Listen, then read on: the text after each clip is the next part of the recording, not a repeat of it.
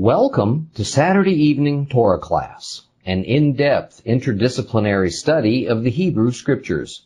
Tonight's lesson is week number 28, Exodus chapters 28 and 29. Well, we ended part way through chapter 28 last week, and we were just getting into the garb of the Levite priests. Now, pardon me for being a little repetitive, but what we need to remember is that it was the tribe of Levi, or as we like to say as Gentiles at least, Levi, right, um, that was set apart as the priestly tribe for God. Now, even though we use the general designation of the tribe of Levi as the priestly tribe, that doesn't mean that all the Levites were priests. While all of the members of the tribe of Levi or Levi were to be involved in service to the tabernacle in some form or another, and then of course later the temple, only some of the Levites were to be actual priests, meaning those who officiated at these sacrificial rituals, with the remainder of them being equivalent to the blue collar workers, okay, who, who did the various tasks needed around the tabernacle like cleanup and frankly guard duty. Right, so while we tend to bandy about the term Levite priests, in fact only a few Levites ever became priests, and that was determined solely by which of the several clans within the tribe of Levi that they were born into. The high priest was supposed to come only from the descendants of Aaron and then only from the line descended from Aaron's son Eleazar. That said, that's not what always what actually happened. Now, let's move on to the high priest whose clothing was quite distinct from the other priests, and we'll find all that information in Exodus chapter 28. So open your Bibles to Exodus chapter 28.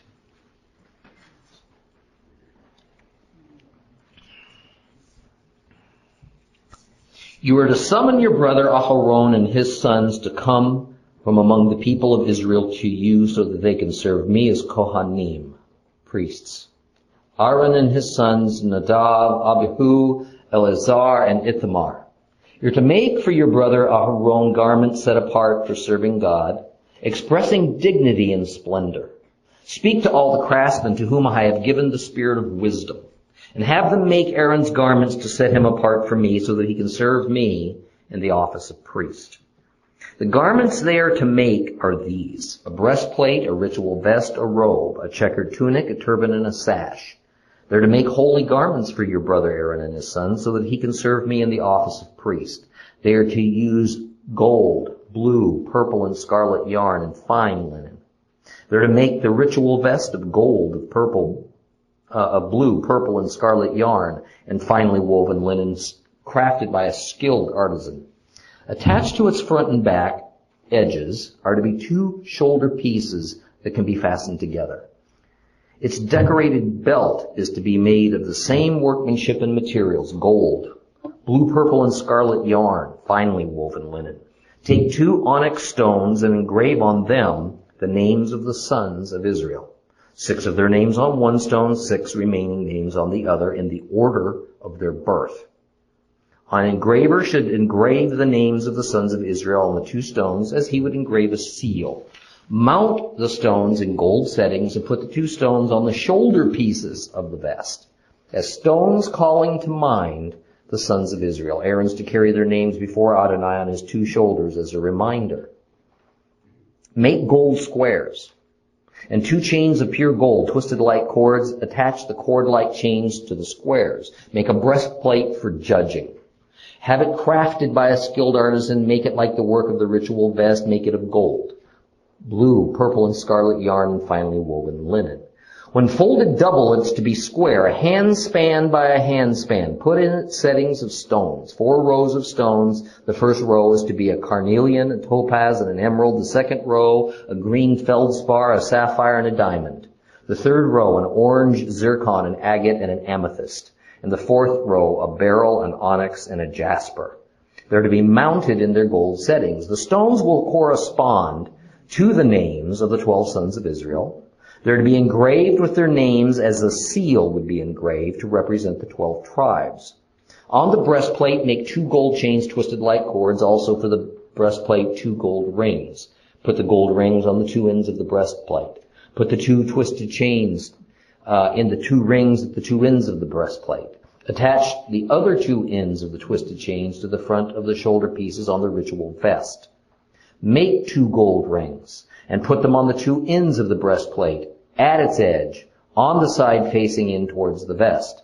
Also make two gold rings and attach them low on the front part of the vest's shoulder pieces near the joint above the vest's decorated belt. Then bind the breastplate by its rings to the rings of the vest with a blue cord so that it can be on the vest's decorated belt and so that the breastplate won't swing loose from the vest. Aaron will carry the names of the sons of Israel on the breastplate for judging over his heart when he enters the holy place as a continual reminder before Adonai. You are to, uh, you are to put the Urim and the Tumim in the breastplate for judging. They will be over Aaron's heart when he goes into the presence of Adonai. Thus Aaron will always have the means for making decisions for the people of Israel over his heart when he's in the presence of Adonai. You are to make the robe for the ritual vest entirely of blue. It's to have an opening for the head in the middle. Around the opening it is to be a border woven like the neck of a coat of mail so that it won't tear.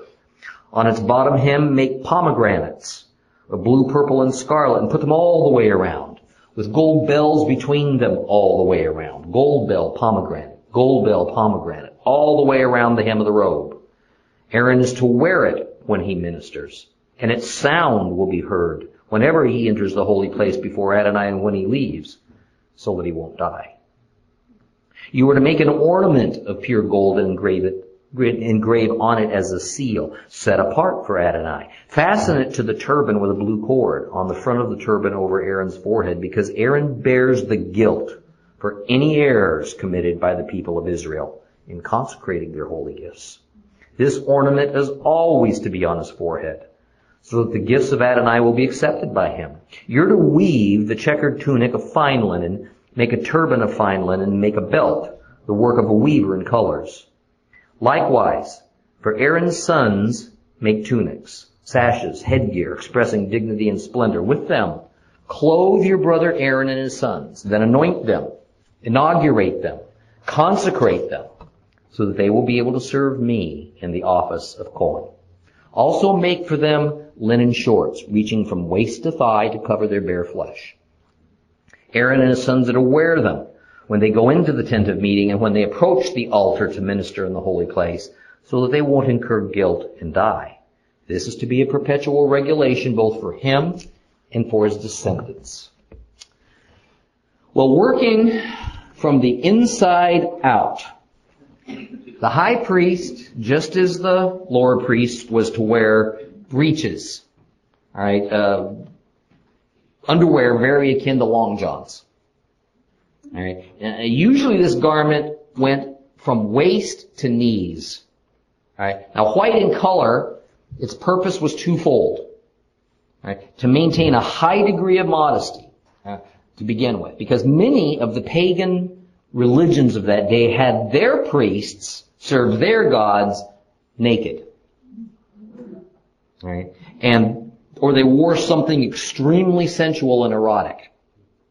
Okay. Second, it served the same practical sanitary purposes as, as our modern day underwear does. Right? The priest's outer garments could not be soiled by conditions of the flesh, normal or abnormal. If they were, they had to be carefully washed. Alright, and that was quite a chore back then. Now, over the breeches was a, a, a white tunic, right? Usually mistakenly called a coat in the Bible. Uh, according to Josephus, the tunic was fairly tight fitting and it went all the way from the neck down to the feet. Right? And, and like the breeches, it was made of white linen. And generally the only part of the tunic that could be seen was three or four inches of it right around the ankle area below the hem of the blue garment. Okay. Now over the tunic was now this blue garment. Alright? It, it, it was required to be seamless. So it just had a slit for the priest's head. Alright, to fit through, and two more slits on the sides for his arms. And around the bar, bottom of the garment, the hem, um, were blue, purple, and red pomegranates, um, which alternated with little metal bells. All of the, all of them made out of gold. Now this blue robe went from his neck to just halfway between his knees and his ankles. Now next the high priest would don his ephod. Alright, it was a, it was a two-piece garment, this ephod. Okay? And part of it covering his chest, that's what you're I'm outlining here, this gold piece. Uh, and then it went over to his back, about the same length. Now sometimes the ephod gets confused with the breastplate. Alright? This is because at times both were called ephod. And I suppose it's because they all kind of work together. Actually, the ephod was what the breastplate was attached to. Right? It was embroidered with blue and purple and red linen yarns. The front and the back were separate pieces held together by a braided strap that went over the shoulder. Now, two onyx stones were attached to the braided shoulder straps. One up here, one on the other side, and each was engraved with names of six of the tribes of Israel. Now, over and attached to the ephod was the breastplate. Also called the breastplate of judgment. Now, this is a very interesting accessory. It was square. It had a pouch in it. And twelve precious stones of varying kinds were on it.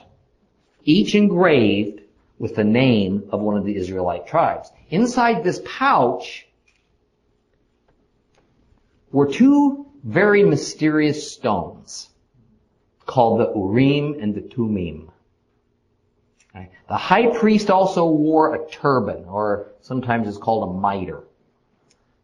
And on the turban, around his forehead, was a golden plate with the words, Holiness to Jehovah, inscribed on it. Well, now that we've taken a quick look at the high priest's special uniform, let's back up and talk about some special aspects of these various articles of clothing. The ephod is quite interesting as it contains the names of all the tribes of Israel and it is worn over the high priest's heart. Let me remind you right here that even though uh, for us, when we think of something over the heart, we start thinking of oh soul and emotion and all that sort of thing. That's not what they were thinking. They did not understand that the brain was the seat of intellect. For them, the heart was the was the equivalent of what today we think of the brain. So this is why you'll see s- several spots in the Bible that will talk about all the thoughts of your heart.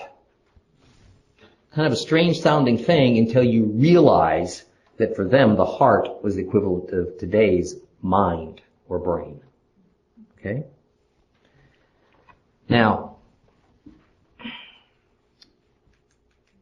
the two large shoulder stones, you can just barely see them in these pictures, indicated that Israel is really two groups. Later they would be called houses. Right, the two houses of Israel.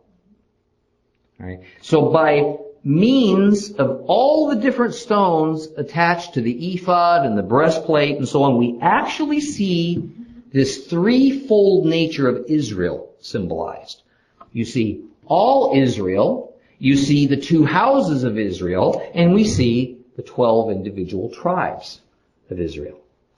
Now part of the ephod was a pouch called the Hoshen, H-O-S-H-E-N, right, that contained the two stones that were used in a, in a decision-making process. These two stones called the Urim and the Tumim. Now the exact way these stones were used is a mystery. However, there are some characteristics about them that we can know. For instance, they were contained in and considered part of the total ephod. Alright, that is in the ephod and the breastplate. The breastplate was also called the breastplate of justice or judgment, or in Hebrew, Hoshen Ha Mishpat. Alright, I hope you'll recall our lesson not long ago about the words judgment and justice, which in Hebrew is mishpat. Alright. The first thing to keep in mind is that we're not to take the use of the word judgment, at least here, as generally meaning wrath or punishment. Okay. Mishpat does not mean punishment. Okay. We of the church have generally been taught to think of the biblical use of the word judgment as meaning a negative consequence for something mankind has done wrong, a divine punishment. In other words, we should not think of the breastplate of judgment as though it means the breastplate of wrath or something like that. Now, mishpat most literally means justice. Um,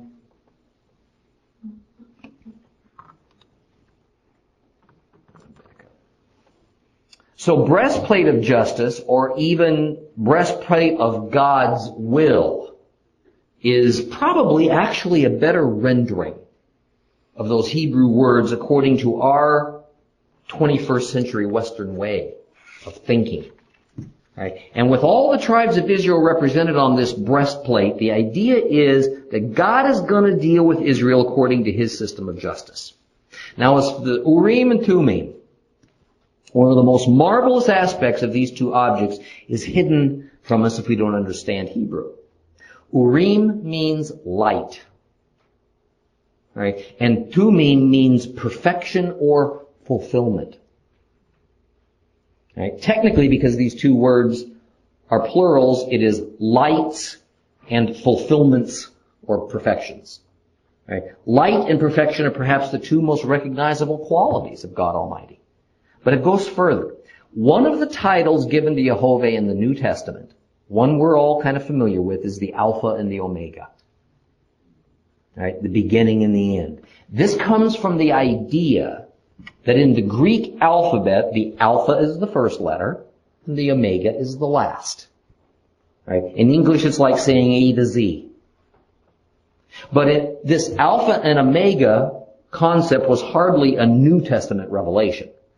Because here in Exodus, the first letter of the word Urim, alright, in the Hebrew way of spelling is the Aleph. Okay, which is the first letter of the Hebrew alphabet. And the first letter of the word Tumim in the Hebrew is the Tav, which is the last letter of the Hebrew alphabet. The Aleph or Aleph is the Hebrew equivalent to Alpha, the Tav equivalent to Omega, Omega, Alpha, Omega, Aleph, Tav, Urim, Tumim. Right? So the Urim and Tumim represent part of uh, God's very nature, the first and the last. Okay. Now the Urim and the Tumim were apparently used in a decision-making process whereby there was a choice from among two options that needed to be made. One or the other. Yes or no. That sort of thing. Now we only really read of three or four places in the Old Testament where the Urim and Thummim are specifically even mentioned as being used for decision making. However, we also get a couple more references that seem to indicate that the use of these two stones, although they're not mentioned by name because the biblical passages say that a decision was arrived at by means of the ephod, when it says that, it's speaking of the Urim and Thummim. Okay which included that breastplate. But, but there's no other known means of making a decision with the use of the ephod than with the Urim and Thummim. So if it says by use of the ephod, referring to those two rocks. The point is that the breastplate carries enormous prophetic symbolism that those Hebrews led by Moses could probably only barely understand, if at all. And it was that God's nature of light and perfection is the very essence of his justice system.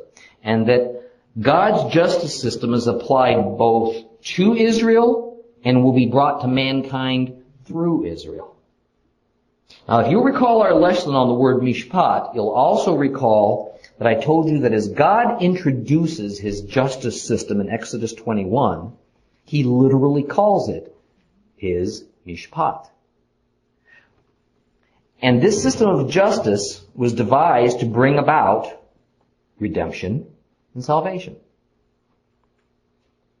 We have a commonly used church word for this process.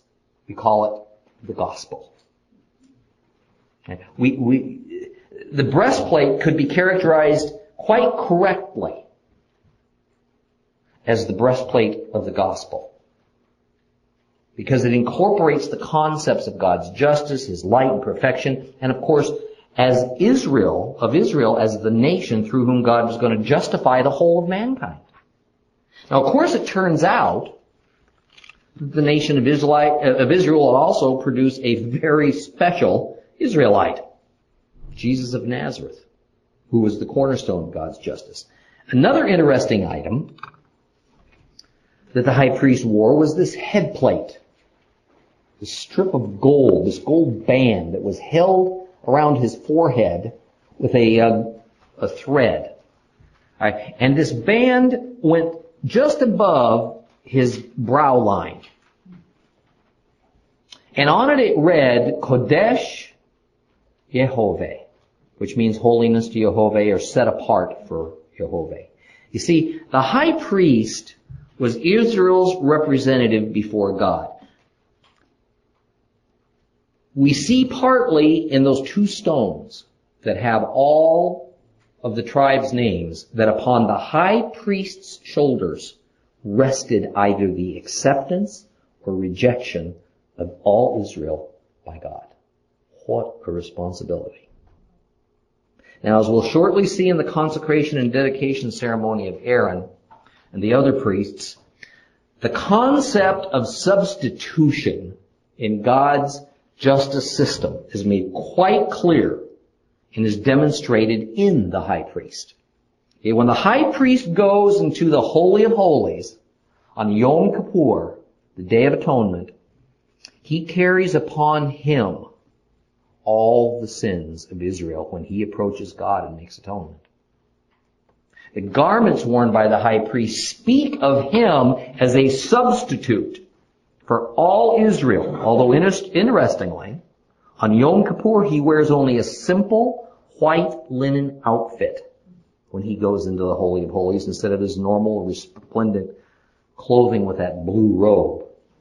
And the sacrificial animal whose blood the high priest, the Kohen Hagadol, carries and will sprinkle on the mercy seat bears the substitute death that is due man for our sins. This is why the New Testament speaks of Jesus, Yeshua, as our high priest. He represents us. He carries the burden of our sins before the Father. He is the substitute for all who will believe. He also bears the substitute death for us. Further, it's His blood that was shed and through which atonement was achieved. So, Yeshua was unique in that he was both the high priest and the sacrificial animal, so to speak. Now I want you to please understand that this is an allegory that I'm speaking to you or some lovely illustration. Right, making the comparison between Christ, Christ and the high priest of Israel. The high priest was the shadow of who was to come, Messiah. Right? And the special garments the high priest wore told the story of just how atonement and redemption was going to work. Let's move on now and read a little more about that in Exodus chapter 29. Exodus chapter 29.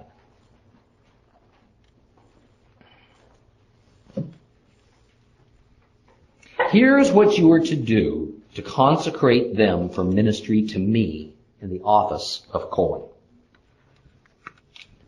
Take one young bull and two rams without defect, also matzah, matzah cakes mixed with olive oil and matzah wafers spread with oil, all made from fine wheat flour, and put them together in a basket and present them in a basket along with the bull and two rams. Bring Aaron and his sons to the entrance of the tent of meeting and wash them with water. Take the garments and put on Aaron the tunic, the robe for the ritual vest, the vest itself, and the breastplate. Fasten the vest on him with its belt. Put the turban on his head and attach the holy ornament to the turban. Then take the anointing oil and anoint him by pouring it on his head. Bring his sons, put tunics on them, wrap sashes around them, Aaron and his sons, and put the headgear on their heads. The office of priest is to be theirs by a permanent regulation. Thus you will consecrate Aaron and his sons. Bring the young bull to the front of the tent of meeting, and Aaron and his sons are to lay hands on the bull's head.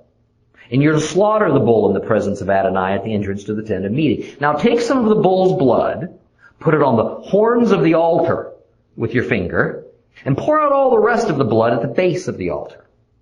Take all the fat that covers the inner organs, the covering over the liver, and the two kidneys with their fat, and offer them up in smoke on the altar.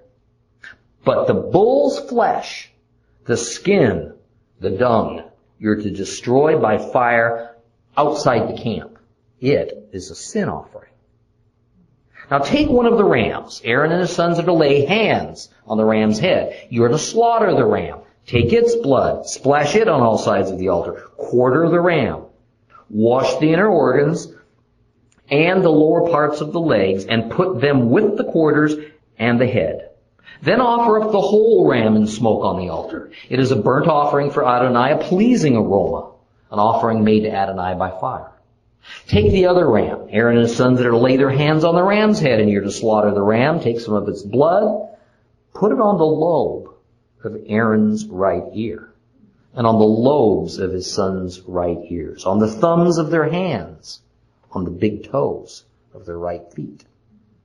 Take the rest of the blood and splash it on all sides of the altar. Then take some of the blood that is on the altar and some of the anointing oil and sprinkle it on Aaron and on his clothing and on his sons and on the clothing of his sons with him so that he and his clothing will be consecrated and with him his sons and his sons' clothing. Also now take the fat from the ram, the fat tail, the fat that covers the inner organs, the two kidneys, the fat covering them and the right thigh, for it is a ram of consecration along with one loaf of bread, one cake of oiled bread, and one wafer from the basket of matzah which is before Adonai, and put it all in the hands of Aaron and his sons.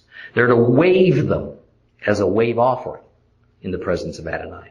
Then take them back and burn them up in smoke on the altar on top of the burnt uh, uh on top of the burnt offering to be a pleasing aroma before Adonai. It is an offering made to Adonai by fire.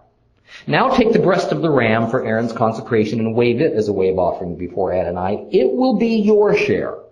Consecrate the, uh, consecrate the, the breast of the wave offering and the thigh of any contribution that has been waved and raised up. Whether from the ram or from anything else meant for Aaron and his sons, this will belong to Aaron and his sons as their share, perpetually due from the people of Israel. It will be a contribution from the people of Israel, from their peace offerings their contribution to Adonai. The holy garments of Aaron will be used by his sons after him. They will be anointed and consecrated in them. The son who becomes priest in his place, who comes into the tent of meeting to serve in the holy place, is to wear them for seven days. Take the ram of consecration and boil its meat in a holy place. Aaron and his sons will eat the ram's meat and the bread in the basket at the entrance to the tent of meeting. They are to eat the things with which atonement was made for them. To inaugurate and consecrate them. No one else may eat this food because it's holy. If any of the meat for the consecration or any of the bread remains until morning, burn it up. It's not to be eaten. It's holy. Carry out all these orders I have given you concerning Aaron and his sons. You're to spend seven days consecrating them. Each day offer a young bull as a sin offering besides the other offerings of atonement. Offer the sin offering on the altar as your atonement for it, then anoint it to consecrate it. Seven days you will make atonement on the altar and consecrate it. Thus the altar will be especially holy. And whatever touches the altar will become holy. Now this is what you're to offer on the altar. Two lambs, a year old, regularly, every day. The one lamb you're to offer in the morning, the other lamb at dusk. With the one lamb, offer two quarts of finely ground flour mixed with one quart of oil from pressed olives, along with one quart of wine as a drink offering. The other lamb you're to offer at dusk. Do it, uh, do it as with the morning grain and drink offerings. It will be a pleasing aroma before Adonai, an offering made to Adonai by fire.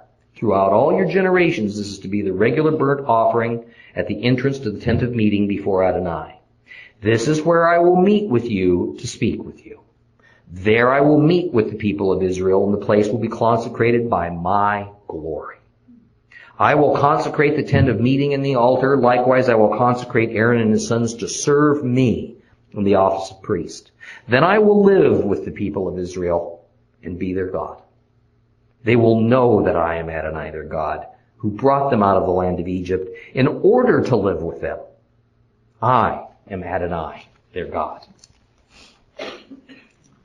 Allow me to mention something that I said a while back. What we are witness to in these last few chapters of Exodus is not of Jehovah through Moses altering the principles of the religion of the Hebrews to make them different from the principles he taught to Adam and Eve. Nor is he changing the Hebrew priesthood from one kind or purpose to another kind. Up to this moment in history, right here, Israel did not have a priesthood and its religion by now consisted mostly of what they had learned from and was in line with the Egyptians' religious system. Rather, what God is doing is continuing this process of separating Israel step by step from the ways of the corrupt world. In their, in their particular case, that world was Egypt. And establishing them as a completely set apart people with a completely different religion and as a nation unto themselves. And while they were indeed in process of becoming a holy, unique nation, their purpose as a nation was being established. And that purpose was to serve God Almighty. And that service would be taught and focused by means of this powerful priesthood that just at this moment we witness coming into being with Aaron at its head, its high priest, its Kohen Hagadol.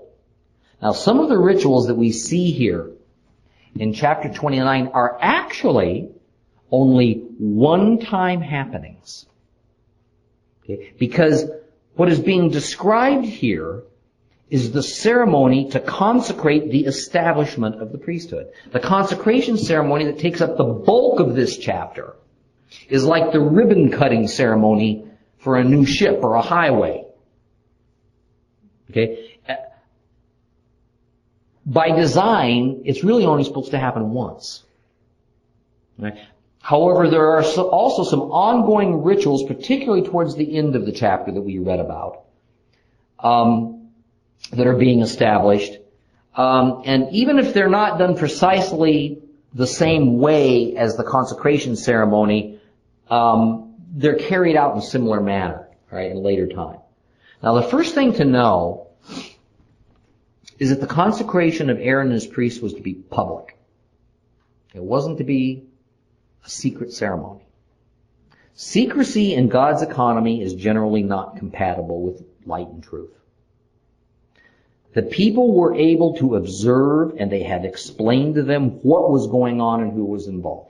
The second thing to know is that what we're reading about in these chapters is only what God is instructing Moses to do.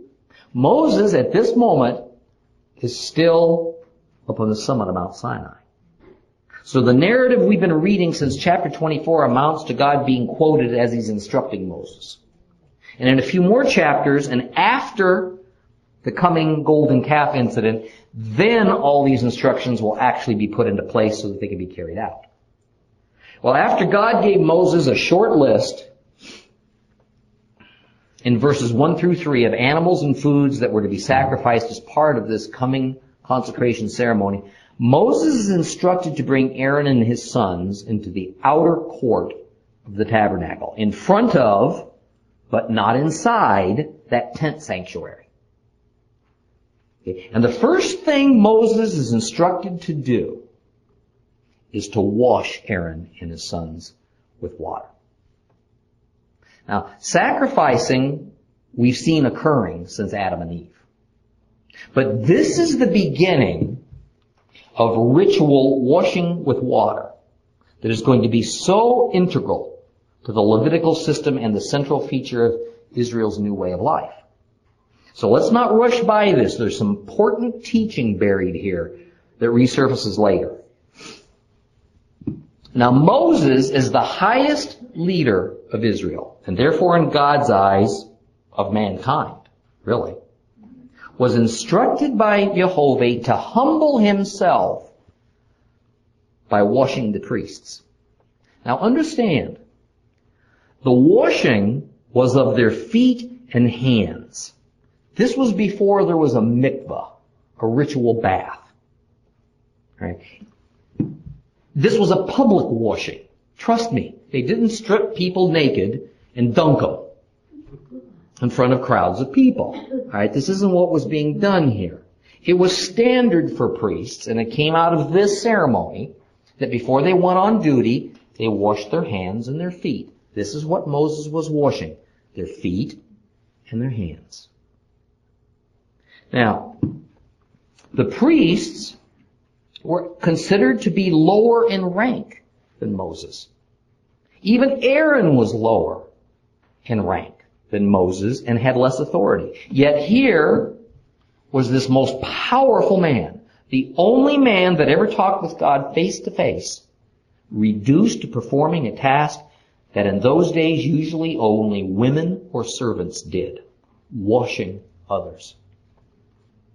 Now, this must have been quite a shocking sight to all those Hebrews who lived in a world where the social class you belonged to was everything. The idea that your supreme ruler, Moses, would stoop down and wash a lesser person's feet was unthinkable. Now, was the idea here all about the humbling of Moses? Was this the point of having Moses wash the priests? No, it wasn't. The idea was all about the priests being prepared and consecrated for service to Jehovah. But first, they had to be clean. Right? In God's eyes. And the method God uh, has chosen to accomplish this includes ritual washing. Yet there indeed was significance in Moses doing the washing, for it demonstrated that cleansing of people could only come from on high as a merciful and loving act. Now, follow me here. Hundreds of years later, the Bible is going to show us a replay of this very incident about Moses washing the priests. But this time it's going to be in the New Testament in the Gospel of John, where Jesus washes the feet of his disciples. Yeshua, the highest leader on earth from heaven's standpoint, Jesus the Master, Yeshua, God incarnate, humbles himself as a servant. But why is he doing this? What is the significance of this act? In my opinion, this is the consecration ceremony for the new spiritual priesthood that Jesus' advent was bringing in. Okay. Just as it was Moses the mediator who acted on God's behalf to establish the earthly, physical, fleshly priesthood, so Yeshua the mediator established the spiritual, heavenly priesthood built on faith in Him. Now listen to one, just one of many New Testament passages that I believe confirms without doubt my conclusion on this matter. Listen to 1 Peter 2. Therefore, putting aside all malice and all guile and hypocrisy and envy and slander, like newborn babes, babes, long for the pure milk of the word. that by it you may grow in respect to your salvation. If you have tasted the kindness of the Lord, and coming to him as to a living stone, rejected by men, but choice and precious in the sight of God, you also, also as living stones, are being built up as a spiritual house for a holy priesthood to offer up spiritual sacrifices acceptable to God through Jesus Christ. Now first, because of too much false teaching running amok uh, in the Hebrew roots movement, notice that believers have not become the new and replacement physical and earthly priesthood. That is replacing earthly wise, physical wise, the Hebrew Levites. Okay. Rather, it is the spiritual element that's being addressed. It is from the spiritual point of view, as the verse says, a spiritual house for a holy priesthood in order to offer up spiritual sacrifices. Second, remember, all who follow Christ, all of Messiah's disciples are as priests. We in this room, Jew and Gentile, who have turned the lordship of our lives over to Yeshua are his priests, or as the Bible calls us, a kingdom of priests or a holy house of priests. There's absolutely no doubt in my mind that the startled and bewildered disciples of Jesus could not have made that connection between what Yeshua was doing to them by washing their feet and what Moses did 1300 years earlier by washing Aaron and his sons. The first priests of the earthly priesthood, the very first priests of the kingdom of God, spiritual priesthood. Moses, in consecrating Aaron and his sons by washing them with water, was a shadow and type of what Jesus was going to do. And naturally, Jesus performed his consecration in the exact same way Moses did in his role as mediator, performing the ritual washing. So what Yeshua HaMashiach did on that day was far more powerful and had a lot higher meaning than simply showing by his example that the master must also be a meek and humble servant to his people, as is usually the limited teaching we get about that event. You know, the bottom line here is if we don't know and understand the Torah and the tabernacle and the sacrificial system, the true and profound symbolism of Yeshua washing the feet of his disciples goes right over our heads. Okay. It's ironic as well that within the same paragraph in Peter that says that Yeshua's disciples form a spiritual priesthood, we also have this interesting instruction that I've already read to you once, but I'll repeat it. Therefore, putting aside all malice and all guile and hypocrisy and envy and all slander, like newborn babes, listen to this, long for the pure milk of the word, that by it you may grow in respect to your salvation. Notice that? Okay, it's by studying the Word of God that we grow in respect to salvation. It's not that reading the Word brings us salvation. It's that once saved, the Word becomes our source of growth in our salvation. The only word that existed in this era was what we call the Old Testament. Oh, I mean, this tragic mistake that we have made so long ago in declaring the Old Testament to be dead and gone and of no value to believers. I mean, Peter clearly states, as Jesus and Paul and John and others, that the Old Testament scripture is what they valued as truth and the place where to go and to continue to go in order to find truth, to grow our faith and our understanding. This is most certainly, by the way, not to imply that the New Testament is defective or something less. Alright, rather it is to say that the Old Testament is valid and important. And with the return of Israel as a nation of Jews, rather prophetic milestone, the Old Testament now we see reemerging as scripture of critical importance concerning our day and age.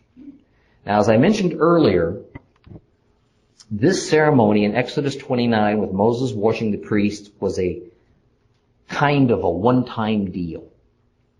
Okay. From here on, neither Moses nor anyone else washed the priests.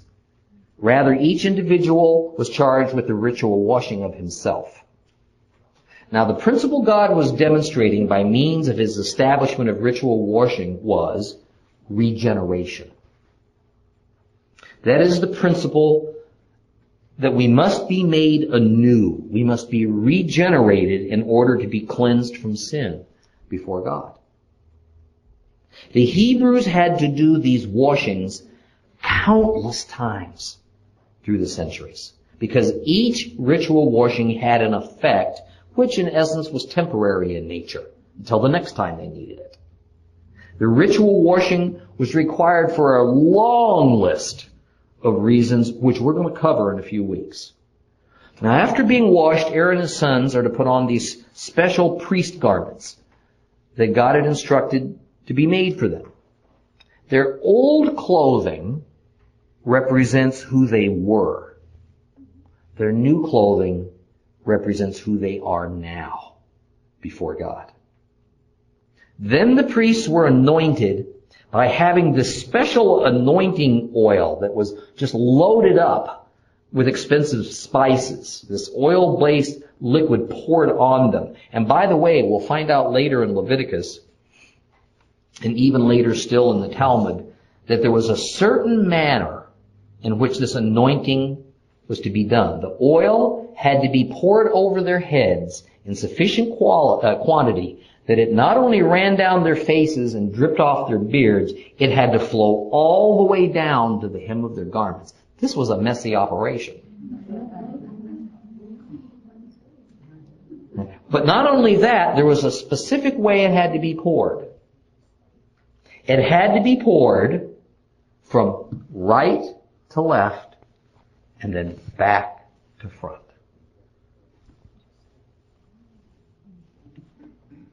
Kind of interesting, isn't it? This anointing of holy oil was symbolic and prophetic of Pentecost. Okay. When the Ruach HaKodesh, the Holy Spirit, could anoint man, all this made possible by Yeshua's sacrifice on the cross. Now, as we keep moving through all these ritual processes in Exodus and Leviticus, I want you to take notice of them. How the physical act that we find in the Old Testament is always prophetic and symbolic of the spiritual reality that will be showed to us in the New Testament. That is, the Old Testament rituals were teachings. They were demonstrations, copies and shadows of what the future spiritual, spiritual reality would be. But let's be, be very clear about these. They were also real and they were efficacious. They did exactly what they were supposed to do. They weren't pretend. Now beginning in verse 10, a whole series of sacrifices is called for with Moses officiating.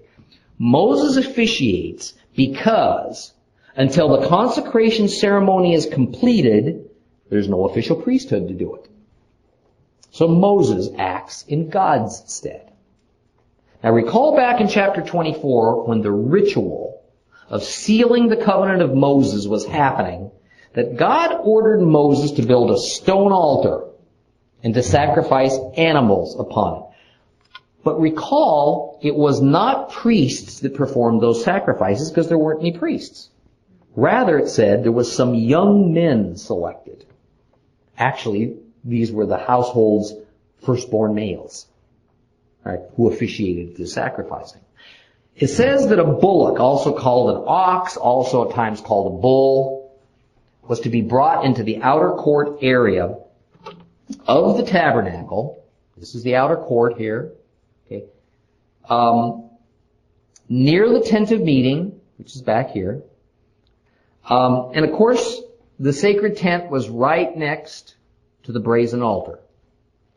Now, Israel now receives this visual demonstration of the meaning of the principle of substitution.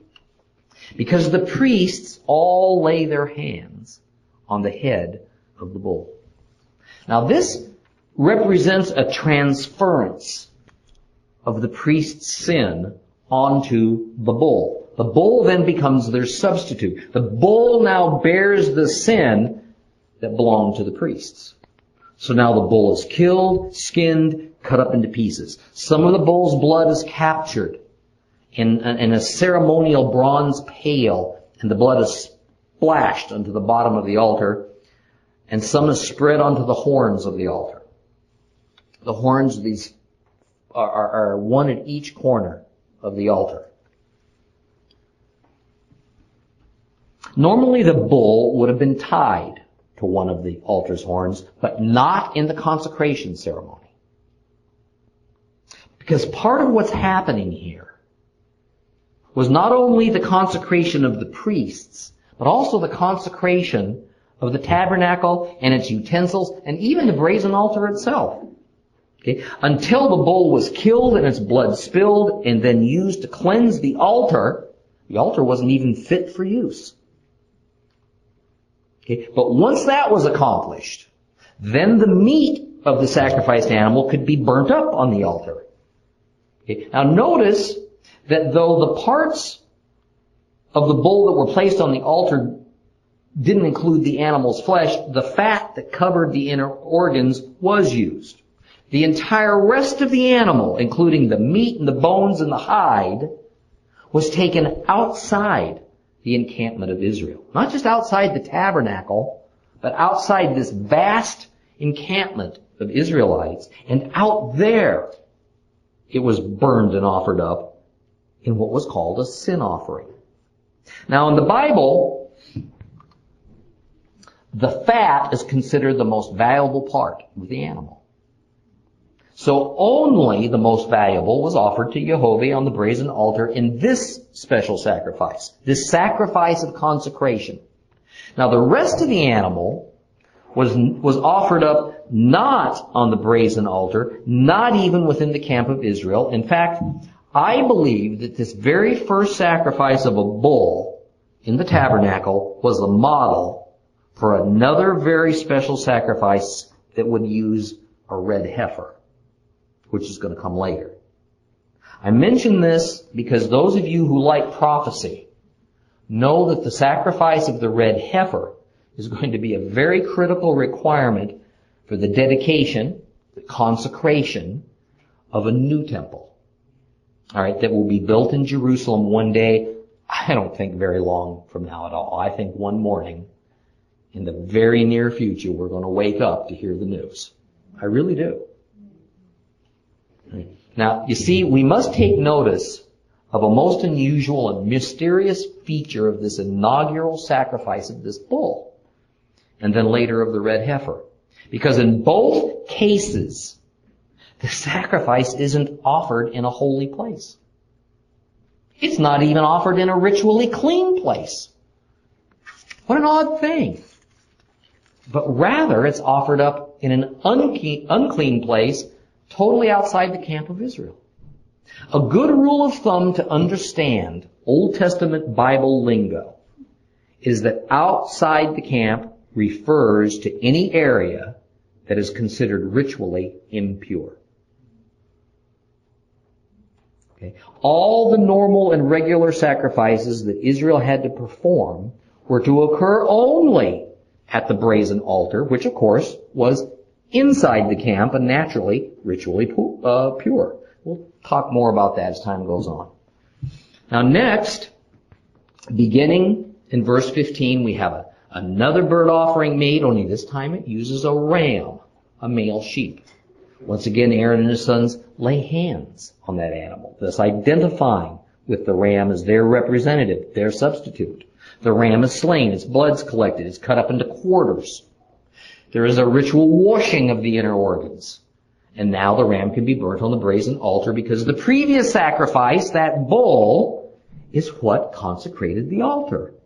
So now, at that point, it can start to be used for its intended purpose. Now the second ram is sacrificed, following the same basic procedure as with the first. But this time some of the ram's blood is dabbed onto the right earlobes of Aaron and his sons, then their right thumbs, and their right big toes. Remember what we learned about the directions right and left. Right is always the more important, more holy side or direction, just as east is always the most important direction of the four map compass directions. Then some of the ram's blood is sprinkled onto the priests and onto their clothing. Some of the, some of the fat of this ram, along with the matzah, the unleavened bread, right, is given to the priests and they offer it as a wave offering. Literally this means they hold it up above their shoulders and their heads and they move it back and forth in a waving motion. Then they take the wave offering and they put it on the brazen altar. At least a portion of it. Now the breast of the ram is set aside for Moses. After Moses offers it as a wave offering, he can then use it as his own food. Aaron and sons were then given the remaining portion of the ram. It says they boiled it and they sat at the entrance to the sanctuary tent and ate it right in the doorway, it says. Okay. Now, most elements of this consecration ceremony were to be repeated for seven consecutive days. Why seven days? Because seven is the number of completion. This was established going back to creation itself. In fact, there's a much intended connection between the creation story and the establishment of Israel, and we're going to see several more common elements of that connection appear as we move along. Now, beginning in verse 38 is a fairly general outline um, or standard of everyday sacrifices. And, and this is going to be much expanded in Leviticus, so we'll look at every type of offering and its significance during our study of Leviticus. And by the way, don't think that that study is going to be trivial or boring. If you want to understand the nature of sin and sacrifice and atonement, Leviticus is where you're going to find it. Okay. Now this chapter, this particular chapter of Exodus ends with God reminding Israel yet again of who He is and who they are. And that with the completed consecration now of the tabernacle and the priesthood, God can now do the thing He desires so much to do with His people. Dwell with them. Over and over we see this sort of statement in the Torah, and for very good reason. At this moment, these three million Hebrews were still far more Egyptian in their thinking than they were Israelite. Okay. The radical new ways God was showing them was going to take time and repetition and visual demonstrations and God's firm hand of discipline upon them for them to ever grasp it. Matter of fact, it was going to take the better part of 40 years for Israel to change significantly enough for God to even allow them to set foot onto the promised land of Canaan. We'll continue on next week.